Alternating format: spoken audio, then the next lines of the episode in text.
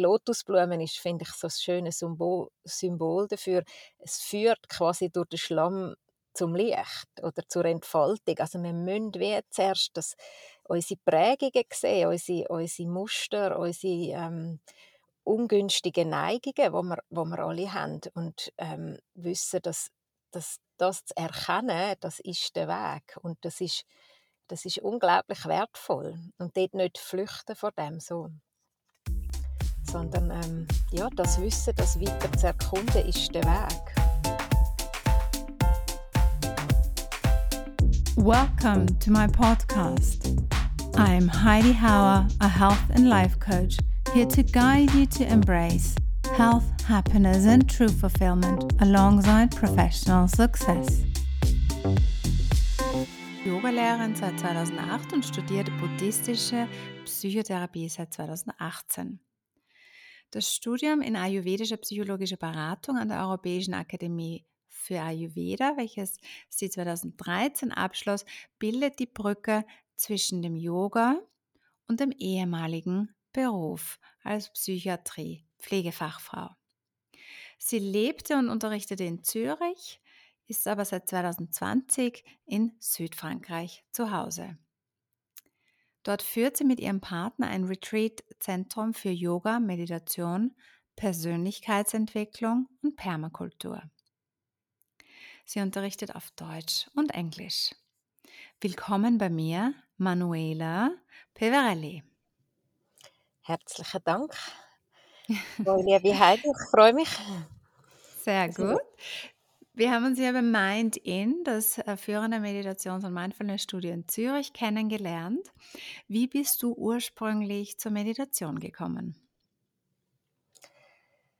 Ähm, also ich habe mich eigentlich schon als Kind hat mich der Geist, also ich habe das damals das Wort so nicht kennt, aber es hat mich fasziniert, was, was es ausmacht, wieso man ähm, kann sehr gut drauf sein oder kann ja zum Teil äh, es ist es sehr unruhig in einem inne oder man ist traurig und, und das, das, was man nicht sieht, was nicht fassbar ist und was nicht messbar ist, so das irgendwie, das hat mich immer fasziniert und ähm, ich habe ich habe als Kind schon so zum Teil so Erkundungsspiele gemacht, wie ich das kann beeinflussen innerlich und mhm. ähm, habe dort natürlich noch nichts von Meditation kennt. Ich bin sehr religiös aufgewachsen. Das heißt, was, was mir vertraut war, ist, dass es, dass es irgendwo eine Verbindung gibt oder eine Tiefe in mir inne, wo nicht immer gleich ist, wo nicht, nicht immer gleich zugänglich, nicht immer gleich beständig ist. Und zur Meditation dann als, als formelle Praxis habe ich dann viel, viel später gefunden, als ich eine Zeit lang in Taiwan gelebt bin, ähm, der Liebe wegen ähm, auf Taiwan gezogen und ähm, das ist schwierig gewesen, weil die Umstände ja radikal geändert haben. Mhm. Das erstens habe ich die Sprache nicht können. Ich habe, ähm, bin vorher auf dem Land viel gewesen, habe jeden Tag geritten und auf einmal in einer Großstadt äh, in einem Hochhaus gewohnt und ähm, habe auch wie keine Identität mehr gehabt. Also in dem Sinne keinen kein, kein Job mhm. mehr äh, keine Freunde, keine Familie. Und dort hat es fest daran gerüttelt, wer bin ich, was bin ich, was leitet mich. Und bin dann aus, eigentlich aus dem raus, also aus, aus ja, so einer inneren Krise, bin ich in ein Kloster auf Thailand, ähm, in die Waldtradition vom Theravada-Buddhismus, wo sehr bekannt ist äh, oder geworden ist im Westen durch Jack Cornfield und habe länger dort praktiziert und bin dann nachher auch viel, viele Jahre immer jeden Winter dorthin zurückgekehrt, ja. Und wie hast du dann anfangs diese positiven Wirkungen erlebt? Also natürlich ist Meditation äh, auch eine Lebenseinstellung, äh, verändern sehr, sehr vieles. Aber was waren so die, die ersten Dinge, wo du bemerkt hast, da passiert was Gutes?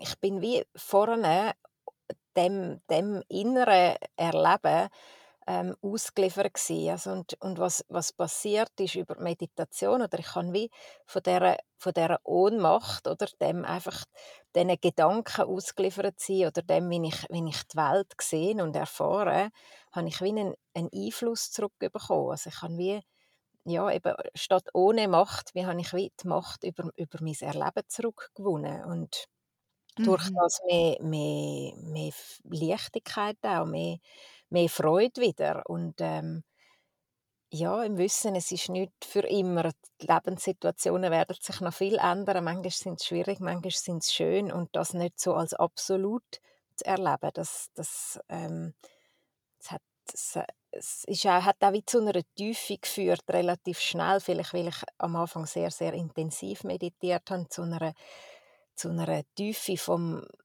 ja, vom vom Erfahren überhaupt. Also, mehr Mhm. weg vom weg vom vielen vielen Denken oder von dem Denken, wo einfach wie sich automatisiert hat, ähm, zum wieder zum wieder spüren und in die Verbindung kommen mit dem Körper auch. Mhm. Und du sagst jetzt, du hast begonnen, relativ rasch sehr intensiv zu meditieren. Was würdest du jetzt Zuhörern, Zuhörerinnen empfehlen, die vielleicht einen langsamen Einstieg wählen? Ähm, wie wie weiß man, dass man am richtigen Weg ist?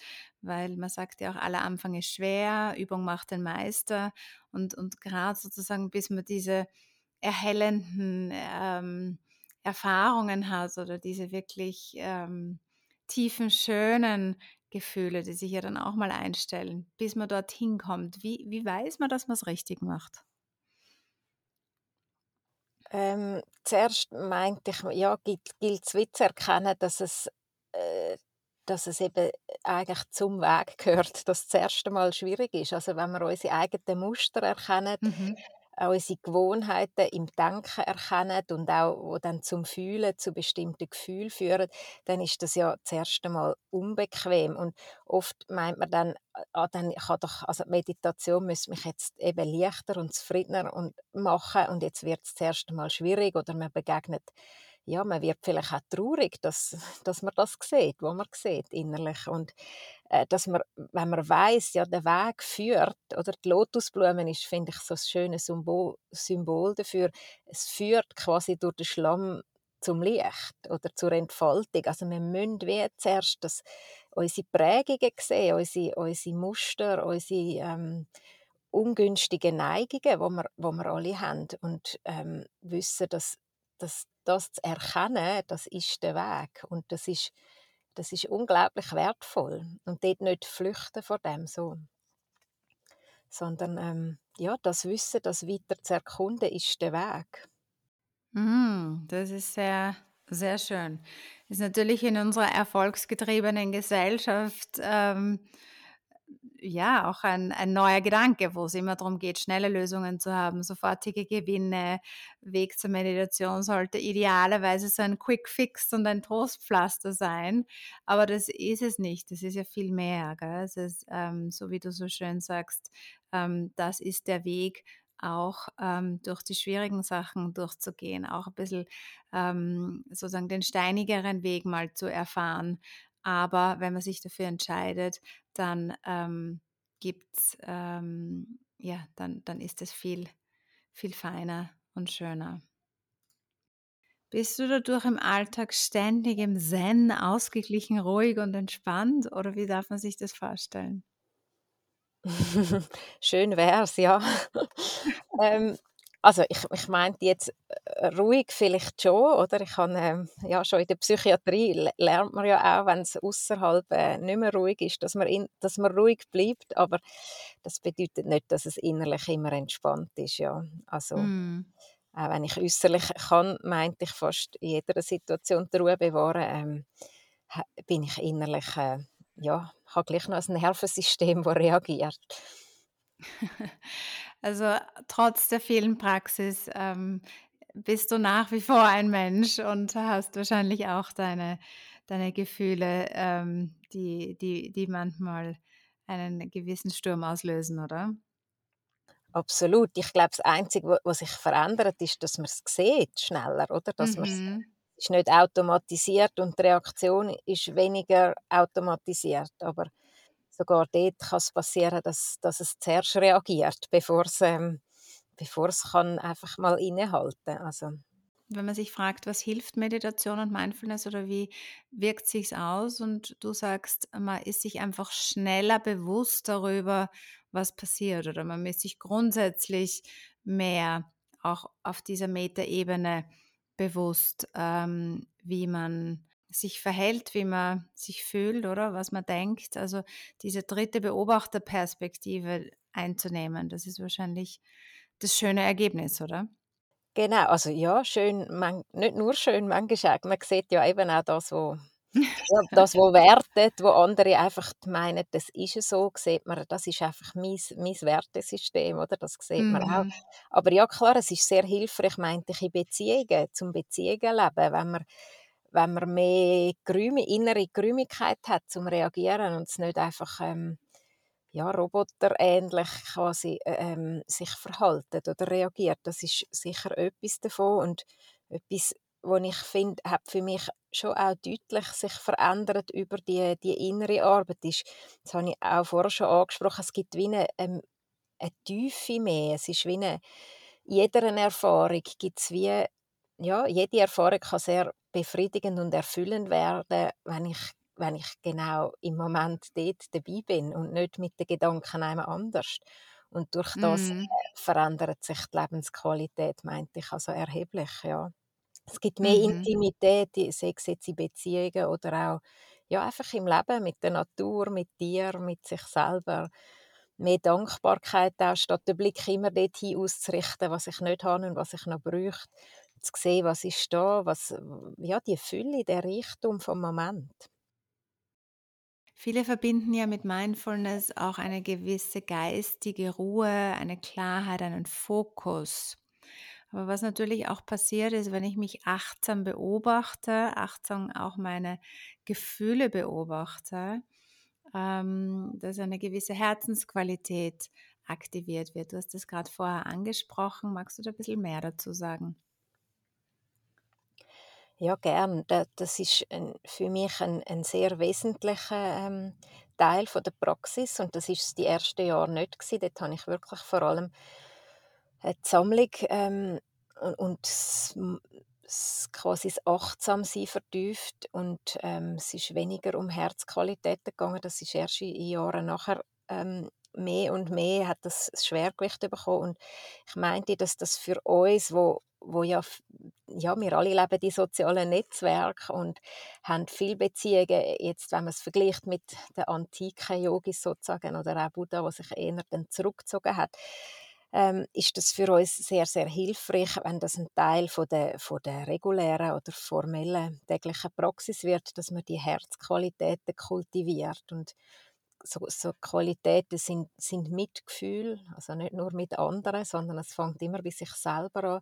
Mitgefühl, äh, Wohlwollen, also liebevolle Güte, Geduld, Grosszügigkeit, ja, Gleichmut und so weiter. Also, da gibt's einige und ja, das ist das ist 'ne schöne Praxis. Auch dort äh, kommen wir immer wieder an an Schleier und an an Blockaden, aber, ähm, sehr, sehr wertvoll, das das zu integrieren. Schön. Mittlerweile ist es ja schon fast gang und gäbe zu meditieren, auch unter Führungskräften. Trotzdem erlebe ich immer wieder Menschen, die auch großen Respekt davor haben, sich davor scheuen, überhaupt so eine erste Sitzung zu wagen. Was sind deine Tipps, um ein auf einfache Art und Weise der Meditation näher zu kommen? Es ist wie, finde ich, zuerst einmal ein Lernen, ähm, sich nicht mehr sich nicht mehr abzulenken, oder? Und, ähm, die die Quellen, die uns ständig ablenken, ausschalten. Und aber das braucht ein bisschen Mut.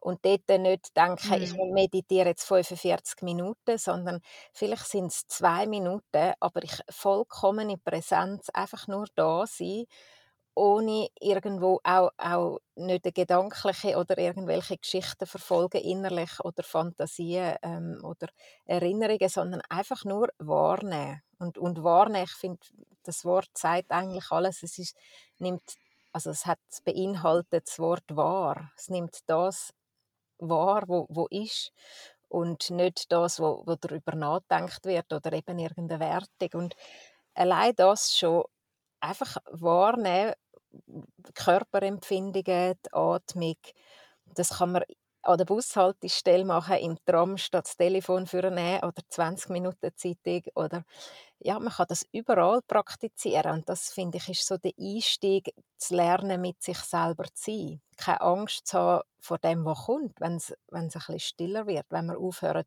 uns abzulenken.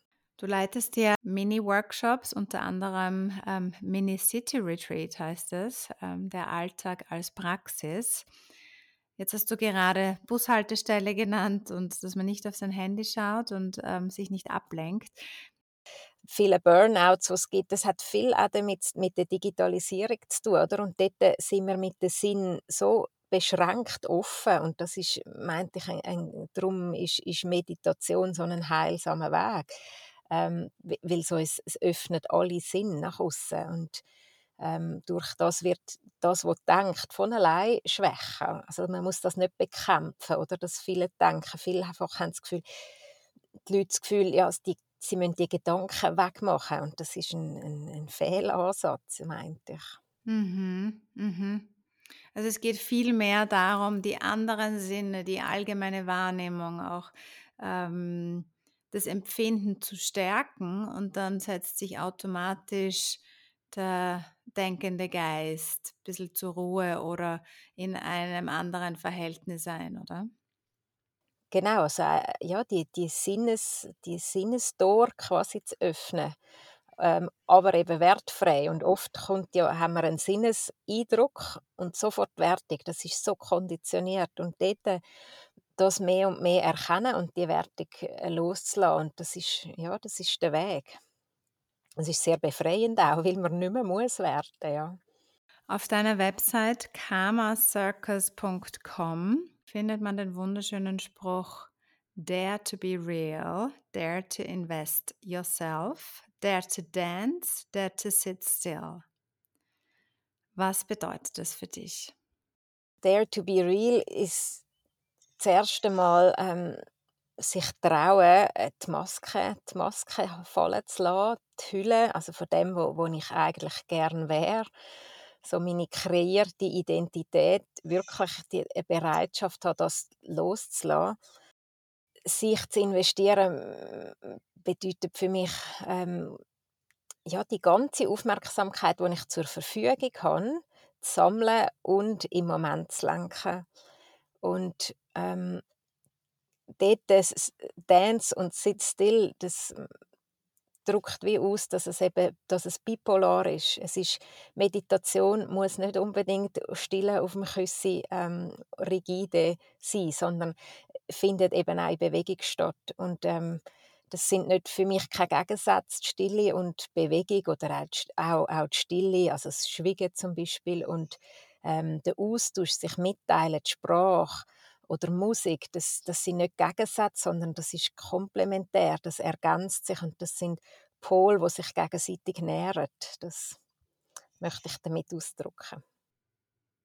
Wunderschön. Was ist für dich die größte Herausforderung und auch Freude beim Weitergeben deiner Erfahrung und deines Wissens als Meditationstrainerin? Ähm, die grösste Herausforderung ist, meinte ich, was es auch in meinem eigenen Geist immer wieder auf das Neues die grösste Herausforderung ist, ist die Substanzlosigkeit von Gedanken wirklich können zu vermitteln. Also das, das ist ja so tief konditioniert, gesellschaftlich, kulturell, familiär. Äh, meinte ich bei uns noch mehr, als wenn ich es wenn jetzt in Asien erlebt habe, wo die Praktiken zum Teil noch, noch ein bisschen näher sind oder äh, noch ein bisschen lebendiger sind dass, dass man wie die, die ja, das ganz starre Konstrukt, ähm, dass es möglich ist, quasi an dem zu rütteln und, und das nicht, dem nicht sinnvollen Glauben zu schenken. Also, dass nicht alles, mhm. was ich denke, wahr ist oder ähm, real ist. Das ist, finde ich, ja, manchmal schwierig. So, und, und jeder Mensch hat so andere, eine andere Konstitution, auch im Geist, oder? Und wie, wo die Zugänge sind, das ist, das ist einfach ähm, sehr unterschiedlich. Und da als Lehrerin oder als jemand, der diesen Weg geht und teilt, rauszuspüren, wo ist dem Gegenüber sein Zugang, das ähm, ist die Herausforderung. Aber gleichzeitig ja, dann auch, auch die Freude, wenn ich, wenn ich, mhm. ich, ich, gebe ja vor allem Retreats und da ist so der Vorher-Nachher-Effekt, also das ist, finde ich, immer unglaublich erfüllend und befriedigend, wenn ich sehe, mit wie viel Spannung ja, die Leute zum Teil kommen, wie viel Unruhe innerlich. Auch der Raum ist manchmal am Anfang sehr unruhig und gespannt und es einfach von Tag zu Tag gesetzter, ruhiger, gleichmütiger wird. Und, und ja, das nachher bei vielen, wo, wenn, man, wenn man sich mit sich aussöhnt und mit seinem Leben aussöhnt, dann kann eine unglaubliche Freude entstehen. Und das ist, äh, ja, das finde ich sehr erfüllend und befriedigend. Wenn man über das Thema Meditation spricht, ähm, kann man das schöne Wort Erleuchtung nicht auslassen. Ist es ein persönliches Ziel von mir? Wie erkennt man, ob man selbst oder ob jemand anderer erleuchtet ist?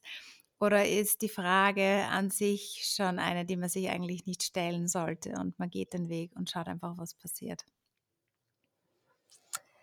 Ähm, ich persönlich brauche das Wort Erleuchtung nie und, ähm, wenn man's anschaut aus verschiedenen Traditionen, sei es jetzt, ähm, im Yoga verschiedene äh, sogar verschiedene Ansätze oder auch im Buddhismus, dann haben die unterschiedlichen Traditionen da auch unterschiedliche Definitionen, was Erleuchtung wirklich ist, ähm, und je nachdem, wie, wie man es definiert, ähm, meinte ich, geht es am, am schlussendlich schon darum. Für mich ist es ein, es ist ein Weg von der Freiheit, Freiheit von, von dieser Ich-Bezogenheit. Ähm, oder wenn man, wenn man das Wort Dualität, Non-Dualität will nutzen, oder von, von, dem, von dem dualen ähm, Wahrnehmen, von Ich getrennt von den anderen oder von der Welt immer mehr ja, ins, ins Erkennen von den Zusammenhängen und ins, ins Erkennen von der, von der, von der Einheit, dann meinte ich, geht zum Schluss schon mehr Erleuchtung, auch wenn ich das Wort weder in meinem Unterricht noch für mich persönlich eigentlich je, je nutze. Ist es, und dort geht es für mich sehr zurück in die, du hast mich am Anfang gefragt, wie ich zum Meditieren gekommen bin, in die Kindheitserfahrung. Und damals war es Kille, oder? Es ist, und ich würde Gott nie mehr gleich definieren, wie ich das damals vermittelt bekommen aber es ist eigentlich eine ja, eine, eine Verbundenheit mit, de, mit dem Höheren oder mit dem größeren Ganzen, mit der Schöpfungskraft, wo, mhm. wo, man, wo man zurückgeht. Und wenn, ja, so gesehen meinte ich, geht es schon um Erleuchtung, auch wenn, wenn es äh, natürlich auch sehr irreführend ist, der Begriff. Mhm. Mhm. Ja, es gibt ja auch dieses schöne Bild, oder? Vor, vor der Erleuchtung hat der ähm, wurde ein Glas Wasser getrunken und danach ist er auch zum Brunnen gegangen und hat ein Glas Wasser getrunken. Genau. Ähm, also das auch, was auch immer für Momente man erlebt, ähm, ja dann doch wieder im, im Alltag steht und im Leben und, ähm, und, und sich ja auch hier befindet. Also es das heißt ja nicht, ähm, dass man, wenn man diesen Weg eingeht, dass man dann zwangsläufig irgendwo in einem Kloster enden muss, sondern ähm, dass man sehr wohl ähm, diese Erkenntnisse und die Erfahrungen mit in, in den Alltag nehmen darf. Gell? Genau, und ich, ich, ich meinte, es ähm, ein Missverständnis ist, oder das habe ich früher auch gedacht, wenn man dann erleuchtet ist, dann ist man es. Und dann bleibt das quasi fest so. Aber es ist ja, mm es ist jeden Moment wieder neu und ich kann in einem Moment ganz wach sein und, und verbunden und ähm, da, das ist ich, die Ichhaftigkeit löst sich auf und dann im nächsten Moment äh, kommt die Ichhaftigkeit wieder zurück. Also es ist ja, ich meine, es ist nicht, ähm, es ist nicht schwarz und weiß, oder? Es ist auch da, es ist prozesshaft. Mm.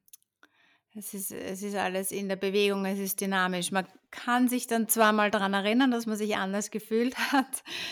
Ja, deshalb ist es ja auch eine Praxis, oder? Deshalb ist es, ist es ja was, ähm, was eigentlich auch einen Lebensstil oder eine Denkweise auszeichnet und nicht nur ein einmaliges Event. Grundsätzlich ist das Meditieren. Genau, und so hat der mhm. Erleuchtung, meinte ich, kann, äh, jeder, jeder Mensch kann Erleuchtungsmoment erleben. Aber das heißt mm. nicht, man, man, bleibt einfach erleuchtet oder so Buddha-Moment. Aber nachher mm. kommt, kommt, wieder mein ganz menschliche Ich als Manuela und, und ist alles andere als Buddha. Also es ist, es, es ist, nicht, es ist eben auch da nicht dual, oder? Ja. Jetzt würde ich gerne auf Mann-Frau-Unterschiede eingehen, obwohl ich grundsätzlich nicht gern generalisiere. Ähm, trotzdem hört man immer wieder, dass Meditieren eine sehr mentale Sache ist und dadurch vielleicht auch mehr eine Männersache ist. Ähm, Buddha war ein Mann. Es ist natürlich auch sehr gelebt worden in den unterschiedlichsten Religionen als eine Männersache. Teilweise habe ich auch gehört, Frauen finden ihre Mitte leichter in der Bewegung, im Tanzen, im Singen. Wie stehst du dazu oder sagst du, das ist wirklich von Person zu Person unterschiedlich und das kann man eben nicht so generalisieren?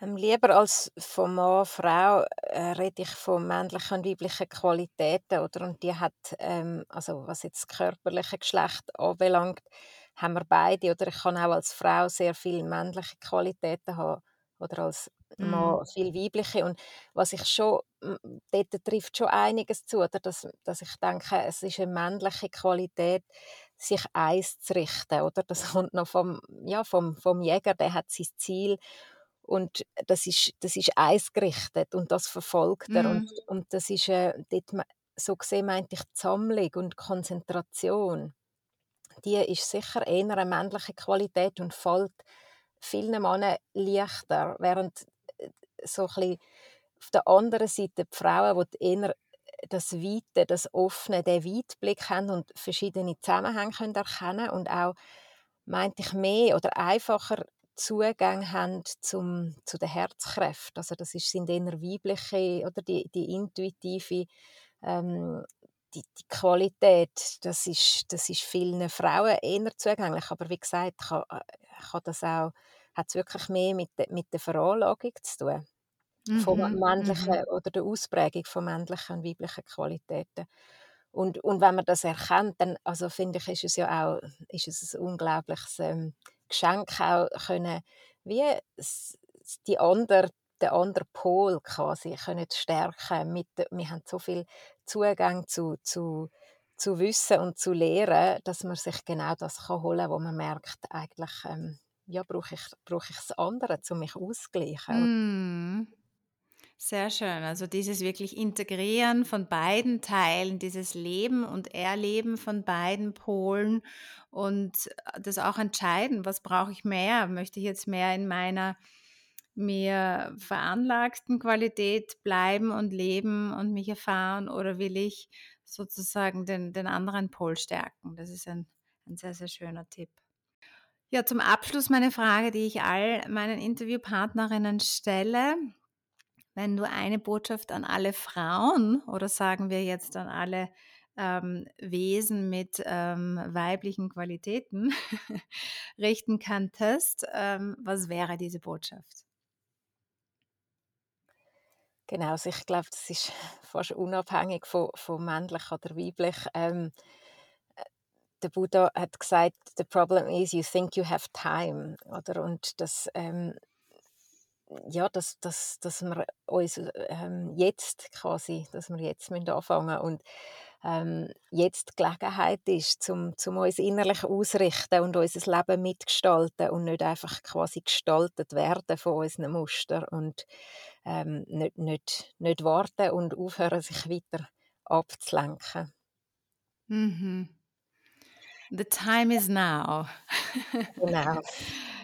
Genau. Na, das ist ein schöner ein schöner, ähm, Schlusssatz, ein sozusagen Aufruf an alle, ähm, die jetzt zugehört haben, ähm, sich im im Moment zu erleben. Und jeder ist natürlich herzlich eingeladen, ins Mindfulness-Studio Mind in in Zürich zu kommen und, ähm, die wunderschöne Praxis zu erleben oder da auch mal allen erfahrenen Trainern und Trainerinnen wie der lieben Manuela dieses tolle, ähm, Tool oder diese Praxis zu erlernen. Wo findet man dich noch? Also, ich habe deine Website vorhin erwähnt, karmacircus.com. Ähm, wie wie kann man sozusagen auch zu deinen Retreats finden? Ähm, was ist eine Möglichkeit, mit dir in Kontakt zu treten, Manuela? Genau, ich bin, äh, bewusst gewählt, nicht auf Social Media, ähm, einfach auch, weil's, ja, für mich für mich mit zu dem Lebensstil gehört. Aber, Ähm, wir haben ja da in Südwestfrankreich ein Retreatzentrum und das heißt Metavilla mit zwei T geschrieben. Und dort hat es eine Webseite, also entweder über die Webseite, das ist zwar alles Französisch, aber man kann dort auch auf Englisch schreiben und ich schreibe dann zurück. Oder ähm, mir, mir persönlich ein E-Mail schreiben ist auch immer möglich. Sehr fein, ja. Ich werde die ganzen Kontaktdaten oder halt die Webseiten in den Shownotes dann aufzeigen.